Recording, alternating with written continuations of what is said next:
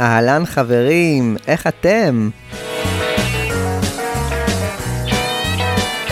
אני מרגיש ממש מצוין, ואני לא מבזבז בדרך כלל את ההרגשות הטובות שלי ככה סתם.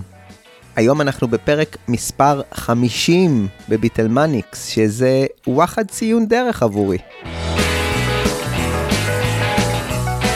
את הפודקאסט הזה התחלנו גיא ואני ביום בהיר אחד, אני חושב שהוא היה יום בהיר, אחרי כמה שיחות ממש טובות על הביטלס, שפשוט התבאסנו שלא הוקלטו. מכירים את זה שמשהו ממש בוער בך ואתה חייב לדבר עליו? ככה הרגשנו אז, ואם עוד אנשים יכולים ליהנות מהשיחות הללו, אז למה לא? האמת שגילינו בזכות הפודקאסט הזה, ובכלל בזכות פרויקט ביטלמניקס, המון אנשים שאוהבים את הביטלס, וזה כמובן לא משהו חריג, אבל גילינו המון אנשים שאוהבים את הביטלס באופן או בצורה שאנחנו אוהבים אותם. כבני אדם, על כל היתרונות והמגרעות של התואר הזה, ובין היתר הם מוסיקאים מחוננים שלא נולדו להיות כאלה, אלא התפתחו ולמדו עם הזמן, ואם אפשר, אז ללמוד מהטובים ביותר. עכשיו, קצת יותר משנתיים וחצי אחרי היום שבו הקלטנו את הפרק הראשון בפודקאסט, הנה אני מקליט את הפרק החמישים, שאומנם רחוק מאוד בהוויה שלו מאותם פרקים ראשונים, עם ציוד מקרטע, שבהם גיששנו את דרכנו בכלל בעולם הפודקאסטים, עולם שהיה מאוד חידתי, לפחות עבורי.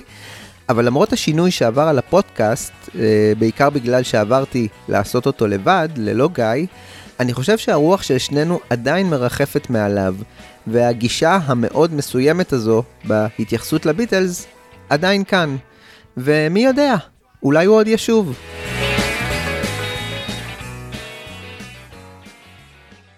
אז מה נתקפתי בפרץ נוסטלגיה פתאום? קודם כל כי אני אדם נוסטלגי, אחרת לא הייתי עוסק בלהקה שחוגגת 60 שנה להיווסדה וכבר לא קיימת הרבה יותר שנים מהזמן שהיא כן הייתה קיימת. אבל אני באמת חושב ש-50 פרקים הם ציון דרך נהדר, ובמיוחד בתמהיל כזה, שנותן לך ראייה רחבה יותר על התופעה המופלאה הזו. אני מודה ומתוודה, הגאווה שלי היא סדרת 1969, שנה שלדעתי הכי מעניינת בקריירה של הביטלס, גם כי היא מכילה בה המון המון המון התרחשויות, וגם כי מוקלטת בה המון מוסיקה נפלאה של הביטלס ביחד ולחוד. סיבה נוספת היא שהביטלס בעצם יודעים שזהו זה, והם לא יכולים להמשיך יותר, ושזה לא יהיה אותו הדבר אף פעם. והם בעצם עורכים לעצמם את הלוויה הכי ארוכה ever בשנה הזו. טקס ההשכבה הזה מתחיל בפרויקט Get Back, שבו הם מדברים ומעלים זיכרונות כמעט מכל הקריירה שלהם, וזה דבר כל כך מיוחד ויפה לשמוע, גם כשהם ממש כועסים ועצבניים אחד על השני. משם הם עוברים לגישושים עבור אלבום חדש, ואני חושב שלמרות אווירת הסוף הזו, הם מצליחים להוציא את המוזיקה היפה הזו. כי אחרי הכל, הם מוסיקאים נפלאים, ומוסיקאי כועס ומדוכדך בדרך כלל מייצר מוזיקה נהדרת. הפרק הזה, פרק 50, אמנם שייך לסדרת השירים הזנוחים של הביטלס, אבל אני אשתמש בו ברשותכם גם באופן סימבולי לנקודת הזמן הזו שהפודקאסט נמצא בה.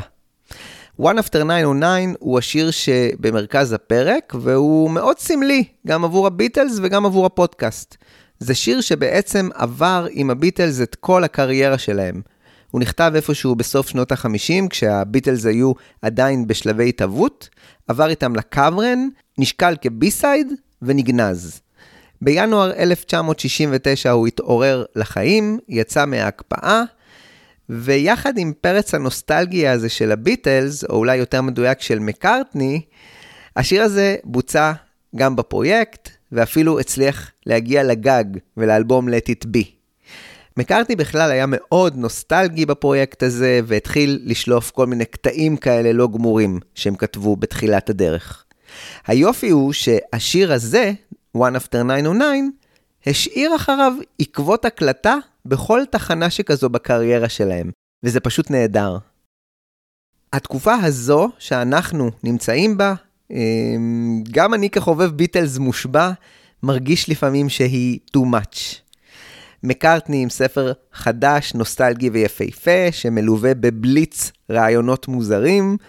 הסרט החדש של פיטר ג'קסון, קופסאות החמישים, reissues של האלבומים של ג'ון, פול וג'ורג', אלבומים חדשים של פול ורינגו, ובטח שכחתי משהו. אז כן, הכל too much, אבל הכל גם משדר מאוד נוסטלגיה וגעגוע לביטלס ולתקופה. העולם אוהב את הביטלס, והנוסטלגיה היא המוצר העיקרי שפול ורינגו כרגע משווקים ומוכרים לנו.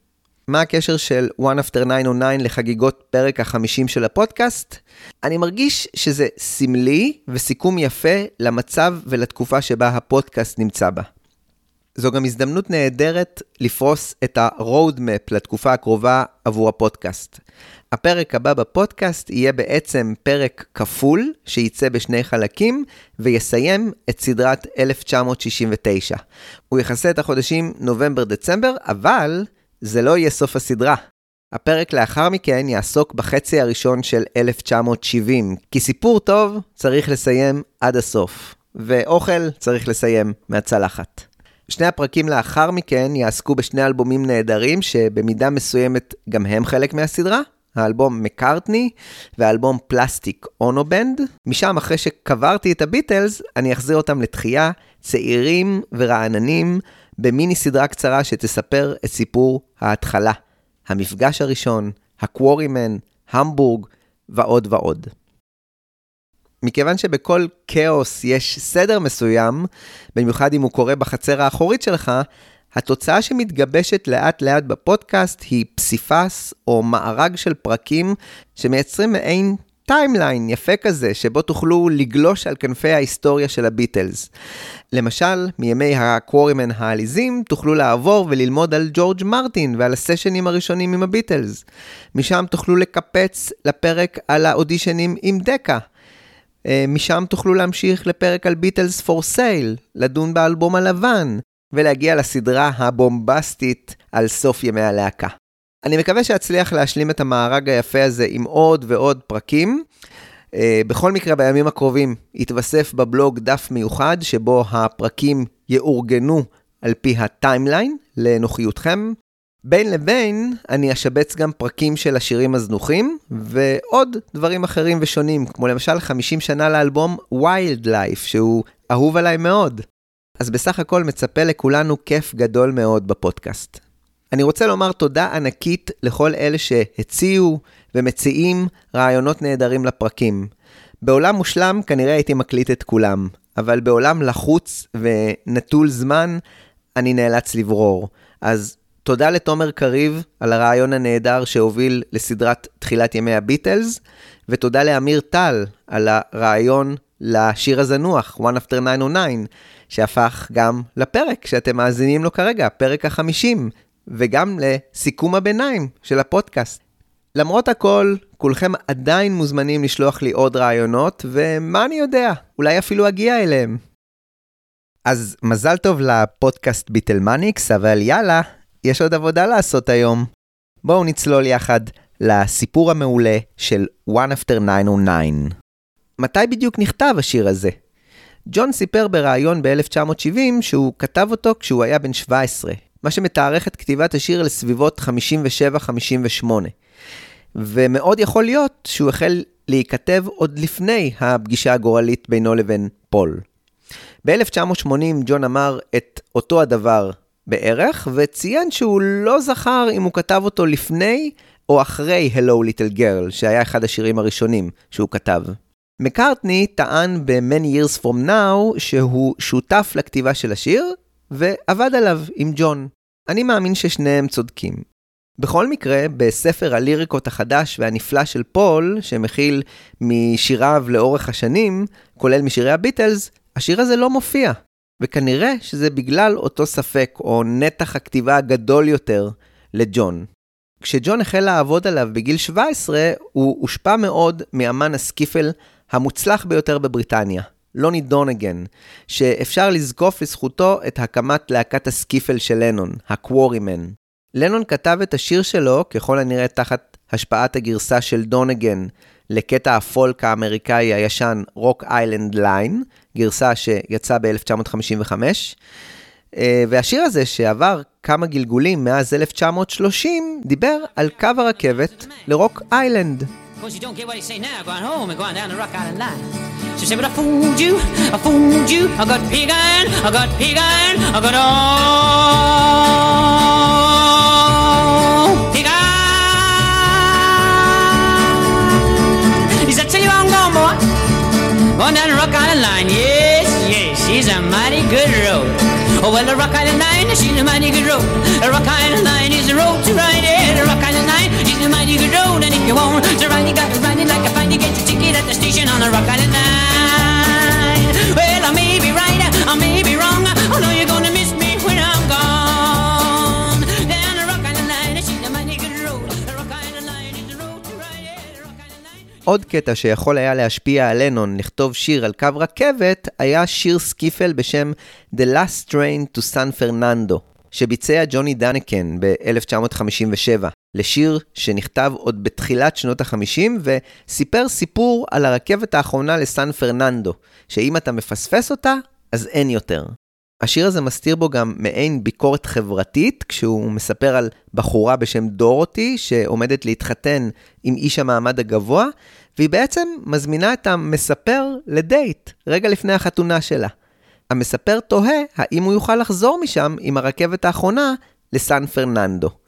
מה שיפה הוא שבניגוד לשתי הדוגמאות הללו, לנון החליט באופן יומרני, צריך לומר, שהוא יוצר קטע רכבת משלו, במקום לקחת שיר ישן ולעשות לו קאבר. וזה מעורר הערכה.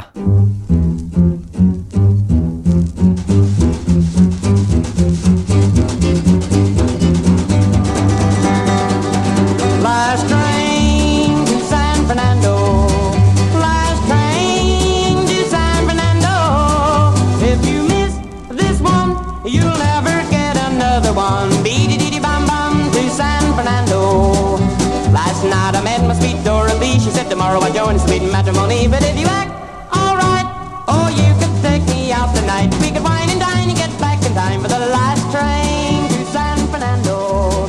Last train to San Fernando. Last train to San Fernando. If you miss this one, you'll never...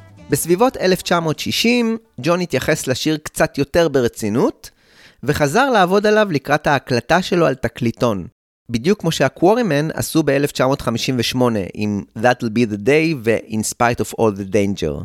סינתיה, החברה של ג'ון אז ב-1960, זכרה היטב שג'ון ישב במועדון הג'קרנדה של uh, אלן וויליאמס, שם הם היו מופיעים באותה התקופה, וניסה לכתוב מילים לשיר הבעייתי הזה. סינתיה נחלצה לעזרה, וניסתה לעזור ולתרום מילה פה ושם. מה שיצא הוא שיר לא ברור ולא ממש קוהרנטי, שלא עשה היגיון. וגם הביטלס עצמם חשבו שהוא כזה. מעין שיר אין ברירה. לנון בעצם ניסה לשלב בו מעין שיר אהבה, יחד עם שיר קו רכבת, וזה לא הכי צלח. מה שראוי לציון הוא שאצל לנון, בניגוד לרכבת לסן פרננדו שהייתה האחרונה, ישנה אפשרות לקו נוסף, גם אם פספסת את הקו שלך. מה הבעיה? ניקח את הקו שאחרי 909, או אם תרצו, אחרי השעה 909. אה, זה פתוח לפרשנות, מה זה בדיוק ה-909 הזה. אגב, תמיד תהיתי ביני לבין עצמי, האם יש קשר בין השיר הזה לשורה שהכניס מקארטני ל-I've got a feeling, שהוא אומר בו, I hate to miss the train, משהו שנשמע כמו קונטרה לגישה של ג'ון ב-One After 909. לג'ון לא אכפת לפספס את הרכבת, תבוא אחת אחרת. אבל פול חייב להגיע בזמן. אגב, מקארטני טען בביוגרפיה שלו שזה גם מעין שיר מחווה לבריטיש ריילווי, חברת הרכבות הבריטית, אבל יותר בקונטקסט של רכבת הסופר צ'יף מאומהה. השיר קיבל את השם The One After 909, וג'ון ב-1980 הסביר שהבחירה בספרה 9 נעוצה בכך שהספרה הזאת תמיד הייתה סביבו, ושהוא תמיד חשב שהיא ספרה גורלית לחייו. למשל, הוא נולד בתשעה באוקטובר. וגר בדרך ניו קאסל, מספר 9, בליברפול, בתחילת חייו, ועוד דוגמאות מיסטיות שאפשר למצוא ולהמציא. את המספר הזה הוא שיבץ גם במהפכה מספר 9, ובחלום מספר 9 יפהפה מהאלבום Walls and Bridges. ממש נומרולוגיה למתקדמים. בשנים 1957 ועד 1960, הקוורימן והגלגולים שלו אה, נהגו לבצע את הקטע הלא גמור הזה מדי פעם בהופעות.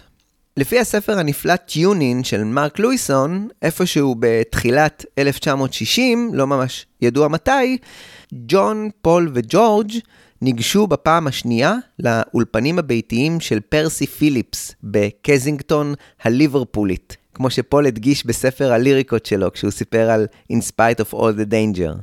שם הם הקליטו גרסה ל-The One After 909, בדיוק כמו שהם הקליטו אצלו שנה וחצי לפני כן את התקליטון היחיד של הקוורימן, That will be the day. מי שנכח בסשן ההקלטה הזה היה ארתור קלי, חבר הילדות הטוב של ג'ורג', שכבר בגיל 11 השניים הקימו יחד הרכב סקיפל קטן. וכשהביטלס בהמשך יצאו להמבורג, הריסון יציע לו את תפקיד הבאס שסטיוארט סאטקליף קיבל לבסוף. כי מה לעשות, הוא היה חבר של ג'ון.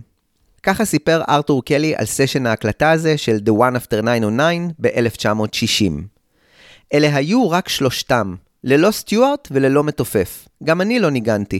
אני בטוח ב-100% שהם ביצעו את One After 909, וכבר באותו היום הם קיבלו אותו בתקליטון אצטייט בעל צד אחד.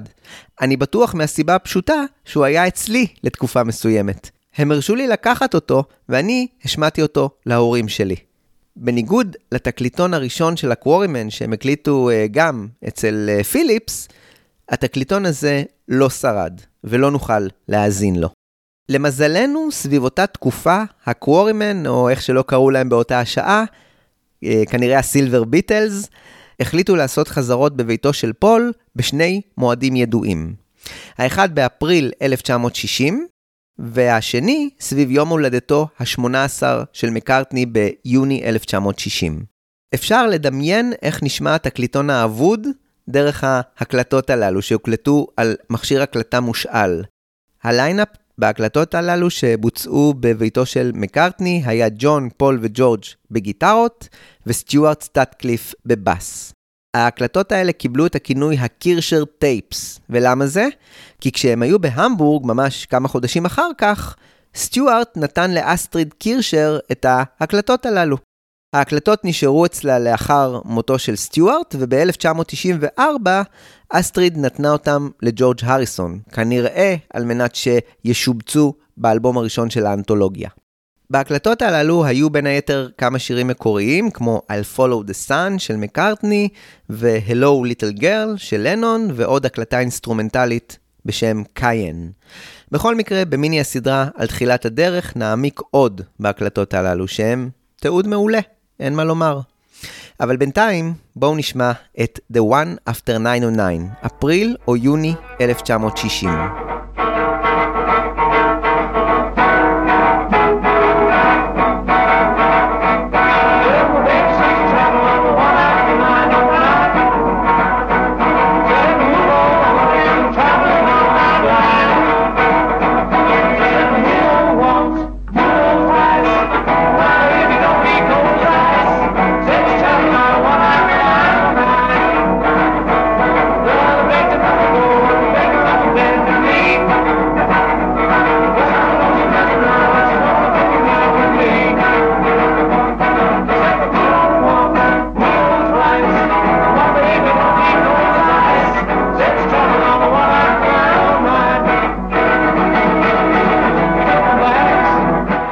לומר שבתקופה הזו, The One After 909 לא היה הקטע היחיד שהיה להם בכיס.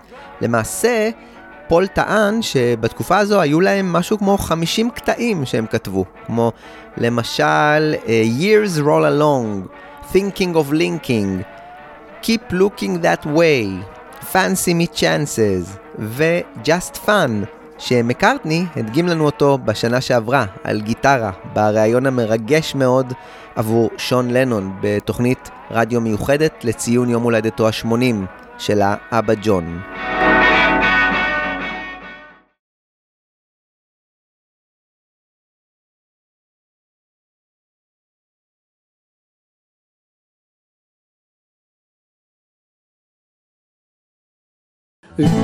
It's like a, they say that our love is just fun.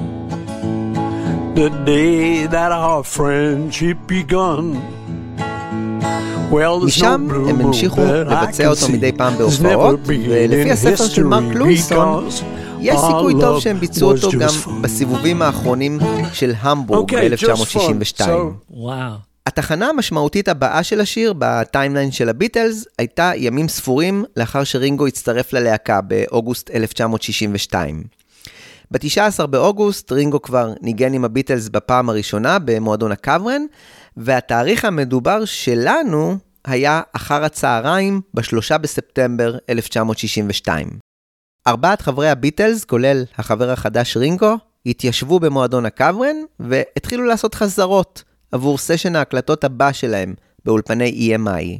זה יהיה סשן ההקלטה השני שלהם ב-EMI לאחר הסשן הראשון ב-6 ביוני, ובריין הוא זה שלמעשה הכריח אותם לשבת ולעשות את החזרות הללו, כדי שרינגו יכיר את השירים המקוריים שהיו פוטנציאליים להקלטה בסשן למחרת, עבור הסינגל הראשון שלהם.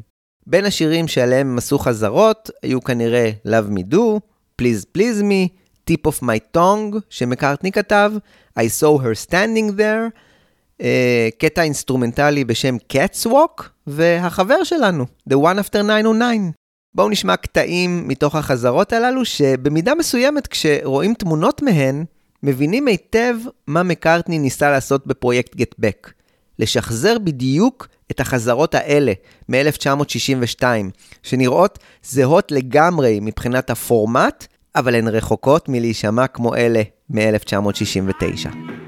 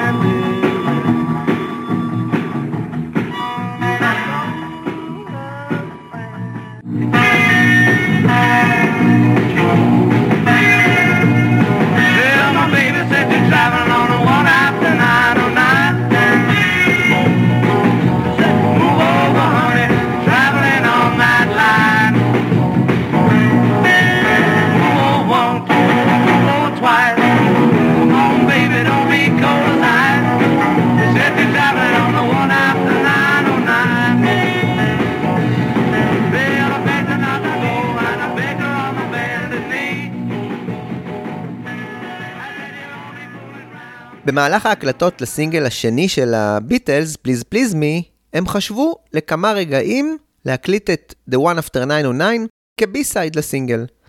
זה לא קרה. גם בהקלטות לאלבום הראשון שלהם, הייתה מחשבה להקליט את השיר הזה, אבל גם שם זה לא צלח. אתם בטח כבר שמים לב שהשיר הזה מתחיל להיראות כמו פורסט גאמפ של הביטלס, שמלווה אותם בנקודות חשובות בהיסטוריה שלהם. התחנה הבאה של השיר הזה בהיסטוריה של הביטלס תהיה בחמישה במרץ 1963. הביטלס הגיעו אז לאולפני EMI כדי להקליט את הסינגל השלישי שלהם, From Me to You, יחד עם ה B-side, שנקרא אז Thank You Little Girl. ככה נשמעו הטייקים הראשונים של שני השירים. Take one.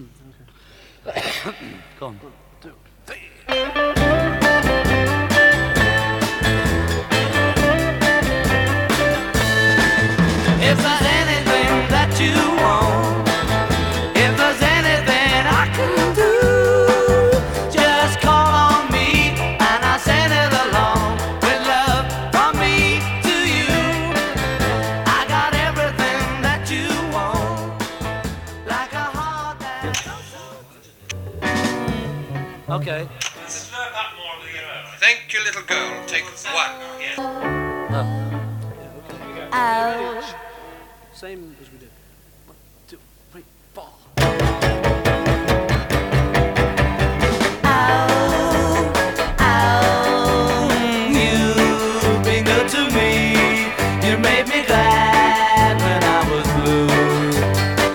אחרי שהם עבדו שלוש שעות רצופות על שני השירים, הם רצו להמשיך ולהקליט עוד שני שירים. One After 909, כן, ככה הוא כבר נקרא בסשנים הללו, ואת What Goes On, עוד שיר ותיק יחסית שלנון ומקארטני כתבו יחד, ונכנס לבסוף רק לראבר סול בביצוע של רינגו. בסופו של דבר היה להם זמן וכוח להקליט רק שיר אחד, ואני מניח שאחרי שאתה עובד שלוש שעות רצוף על שני שירים, זה כבר נורא מעייף לעבוד על שיר שלישי, ואכן הביטלס נשמעים ב-One After 909 מעט עייפים, טועים לא מעט, ובגדול מבצעים אותו מאוד שטנסי ובנוסחה המאוד רגילה של שירי הרוקנרול. הם ביצעו חמישה טייקים לשיר הזה, כשרק פעם אחת הייתה שלמה. רק פעם אחת הם הצליחו לבצע אותו בשלמותו. נשמע עכשיו את הטייק השלישי מתוך ההקלטה לשיר הזה, בחמישה במרץ 1963.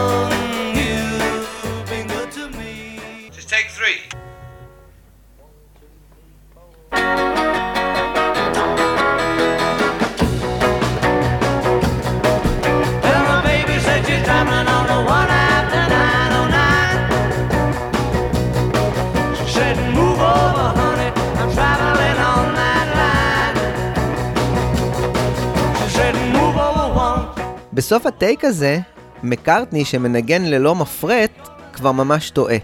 וג'ון שואל אותו, מה הוא עושה? פול ענה, זה כבר רצח, אני לא מצליח להחזיק מעמד. ג'ון שאל, למה הוא לא משתמש במפרט? ופול ענה, אין לי אחד. אז ג'ון התפלא, ואמר, אבל הביאו את הבגדים שלך כבר לפני שעות. הוא כנראה התכוון למטען שלהם שהגיע מההופעה בפלאזה בולרום יום לפני כן. ואז שומעים את ניל אספינל, ה road manager, מתערב. פול, שאלתי אותך אם להביא את המזוודות לכאן, ופשוט הלכת.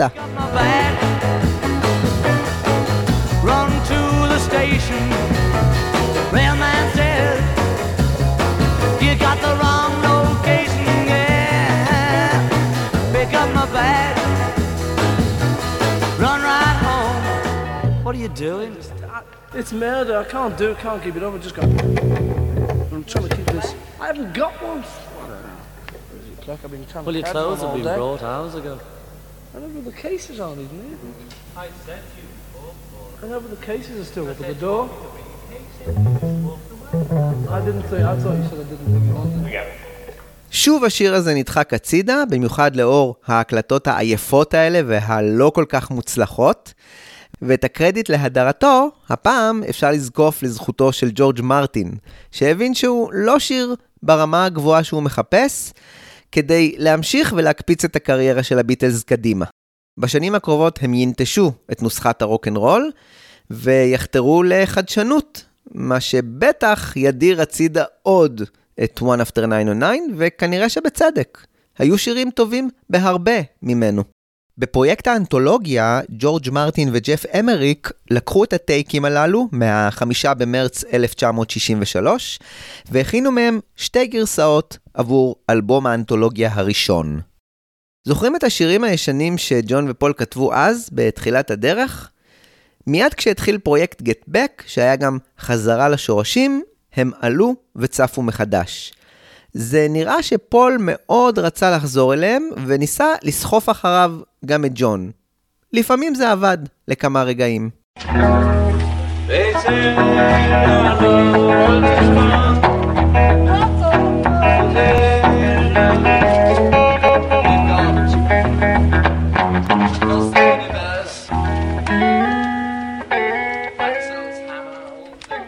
בקופסת החמישים הממש חדשה לאלבום Let It Be, והמופלאה, צריך לומר, אפשר לשמוע משהו שכבר השמענו באחד מפרקי Get Back שלנו, וזה ביצוע קצר ל-Fancy Me Chances באולפני אפל, באחד הימים שבהם הם הפכו נוסטלגיים מאוד לאותו סקיפל ישן וטוב. באחד הדיאלוגים בפרויקט Get Back, הם דנו ב-One After 909. ג'ורג', אנחנו צריכים לעשות אותו. הוא אחד הראשונים, מ-1958. פול, זה נהדר השיר הזה. ג'ון, תמיד רציתי לשנות את המילים מעט ולעשות איתו משהו. פול, אבל לא, הוא נהדר, אנחנו גם יודעים על מה הוא. היא נמצאת על הרכבת. ג'ון, כן, נכון, הוא הולך לתחנה. פול, אבל הוא חוזר ומגלה שזה היה הקו הלא נכון. ג'ורג', המיקום הלא נכון. פול, כן, כי זה התחרז עם station. מייקל אחי אומר כבר שנים שאנחנו צריכים לבצע את השיר הזה. אני תמיד אומר לו, מייק, אתה לא מבין בדברים האלה. ג'ון, תמיד חשבתי שהוא לא גמור, ולא יכולתי להטריד את עצמי בלסיים אותו. אז כן, ג'ון חשב שהוא לא גמור, אה, הוא נדחק שנים הצידה, ועכשיו, בינואר 1969, הוא עלה מחדש. הם דיברו עליו כבר בשלושה בינואר, אבל בשישה בינואר הם כבר ממש ניסו לנגן אותו. ככה נשמע הגישוש הראשוני שלהם חזרה לשיר הזה. Baby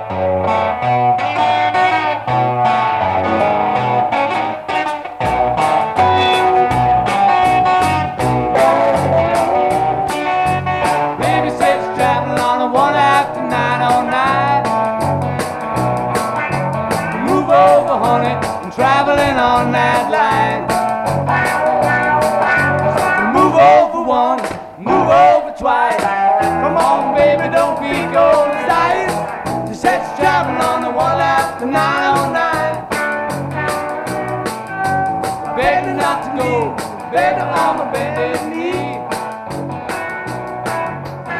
Only fooling round, only fooling round with me. Move over one. בשבעה בינואר, עדיין בטוויקנהאם, One After 909 כבר נשמע ממש טוב ומלא בחיים, ולמעשה הוא נשמע הכי טוב עד לנקודה הזו. Okay. One, two, one, two, Thank you.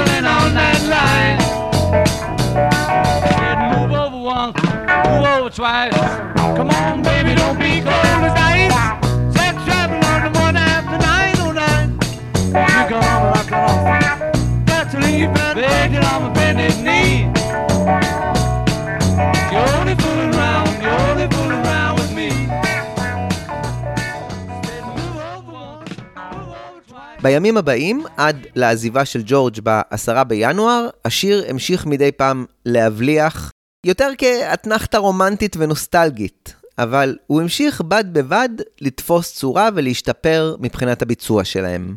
כשהם עברו להקליט באולפני אפל, הם נטשו את השיר הזה סופית, מה שהצביע שהוא לא היה באג'נדה לאלבום החדש.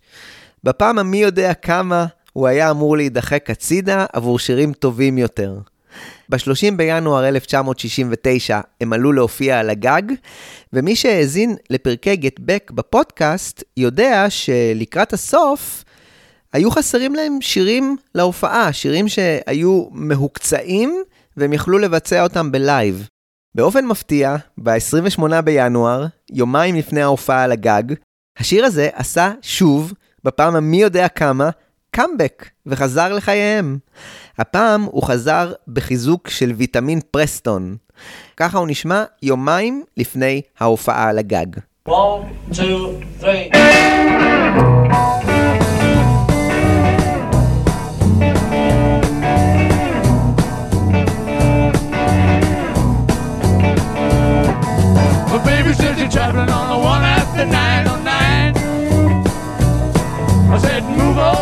Over, I'm traveling on that line. I said, move over once, move over twice. Come on, baby, don't be gold as ice. Said, traveling on the one after 909. I begged her not to go, and I begged her on my bended knees.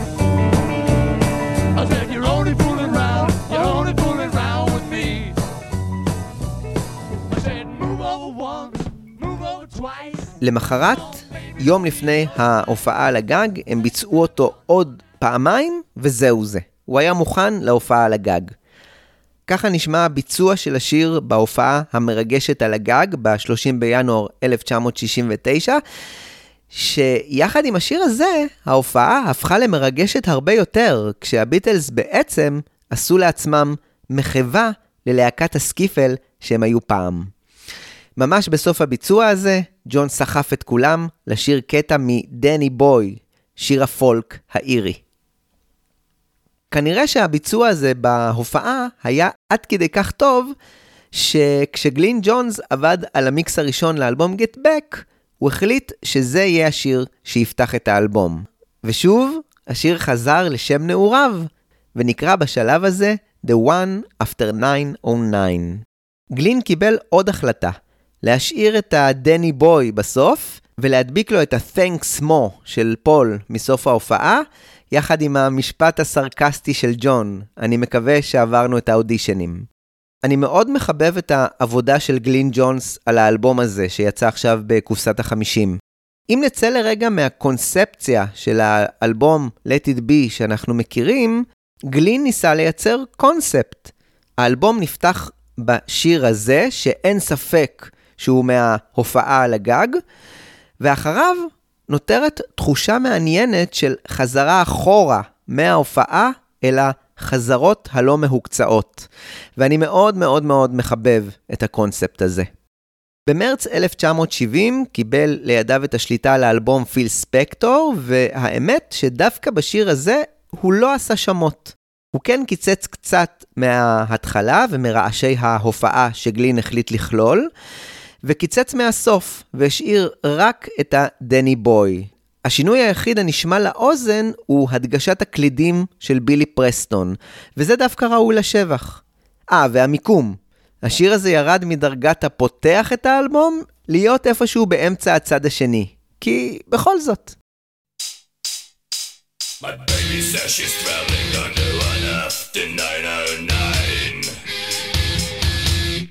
זו הדרך הפתלתלה של השיר One After 909, שעשה סיבוב במשך תריסר שנים כדי להשתבץ בסוף באלבום האחרון של הביטלס, שיצא ב-1970. לסיום הפרק הזה, נשמע קאבר מעניין ל-One After 909, מתוך פרויקט שעשו חברי ההרכב הוותיק לייבך, שהם הרכב יוגוסלבי, שעשה מוזיקה מעניינת, מאוונגרד ועד לרוק ניסיוני ואלקטרוני. ב-1988 הם הוציאו אלבום קאברים לאלבום Let It Be של הביטלס, שמכיל בו שלל גישות לשירים האלה של הביטלס, והוא מיוחד ומעניין מאוד, וגם העטיפה שלו מתכתבת באופן מיוחד ומשעשע עם העטיפה של האלבום של הביטלס. קוריוז מעניין הוא שאת מגי מה הם החליפו בשיר עם גרמני, וזה משעשע מאוד. עוד שתיק קטן הוא שבגרסה שלהם ל-One After 909 הם כללו לרגע את הריף של Smoke on the Water של Deep Purple. אני ממליץ לכם לבדוק את האלבום הזה של לייבך, הוא כיפי מאוד.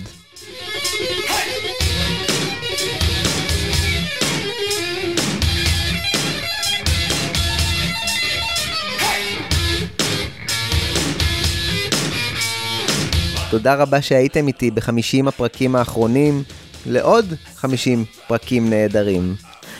אשמח תמיד לקרוא מה יש לכם לומר על הפרק הזה, על הפודקאסט הזה, על הפרויקט הזה, ואתם מוזמנים להאזין לעוד פרקים בפודקאסט, אה, לקרוא את מגוון פוסטים בבלוג, אה, לעשות לייק לדף הפייסבוק, ואולי גם להירשם ל mailing list בבלוג כדי לקבל עדכונים במייל לגבי ביטלמניקס. אנחנו כאמור ניפגש בפרקים הבאים בפודקאסט שיסגרו את סדרת 1969 של הביטלס. סדרה שלא חשבתי שתסתיים אף פעם. תודה רבה לכם, ביי ביי.